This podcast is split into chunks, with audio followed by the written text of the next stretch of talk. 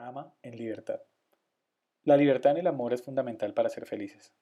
Libertad para ser quien eres y tu pareja pueda ser quien es. Sin máscaras, sin mentiras, sin ataduras. Sin conquistar aparentando ser personas que no somos y sin vivir siéndolo. Que el amor nos una, pero que sea un amor generoso, sin sentimientos de propiedad, pues amar no te hace dueño de nadie, ni ser amado te hace propiedad de alguien.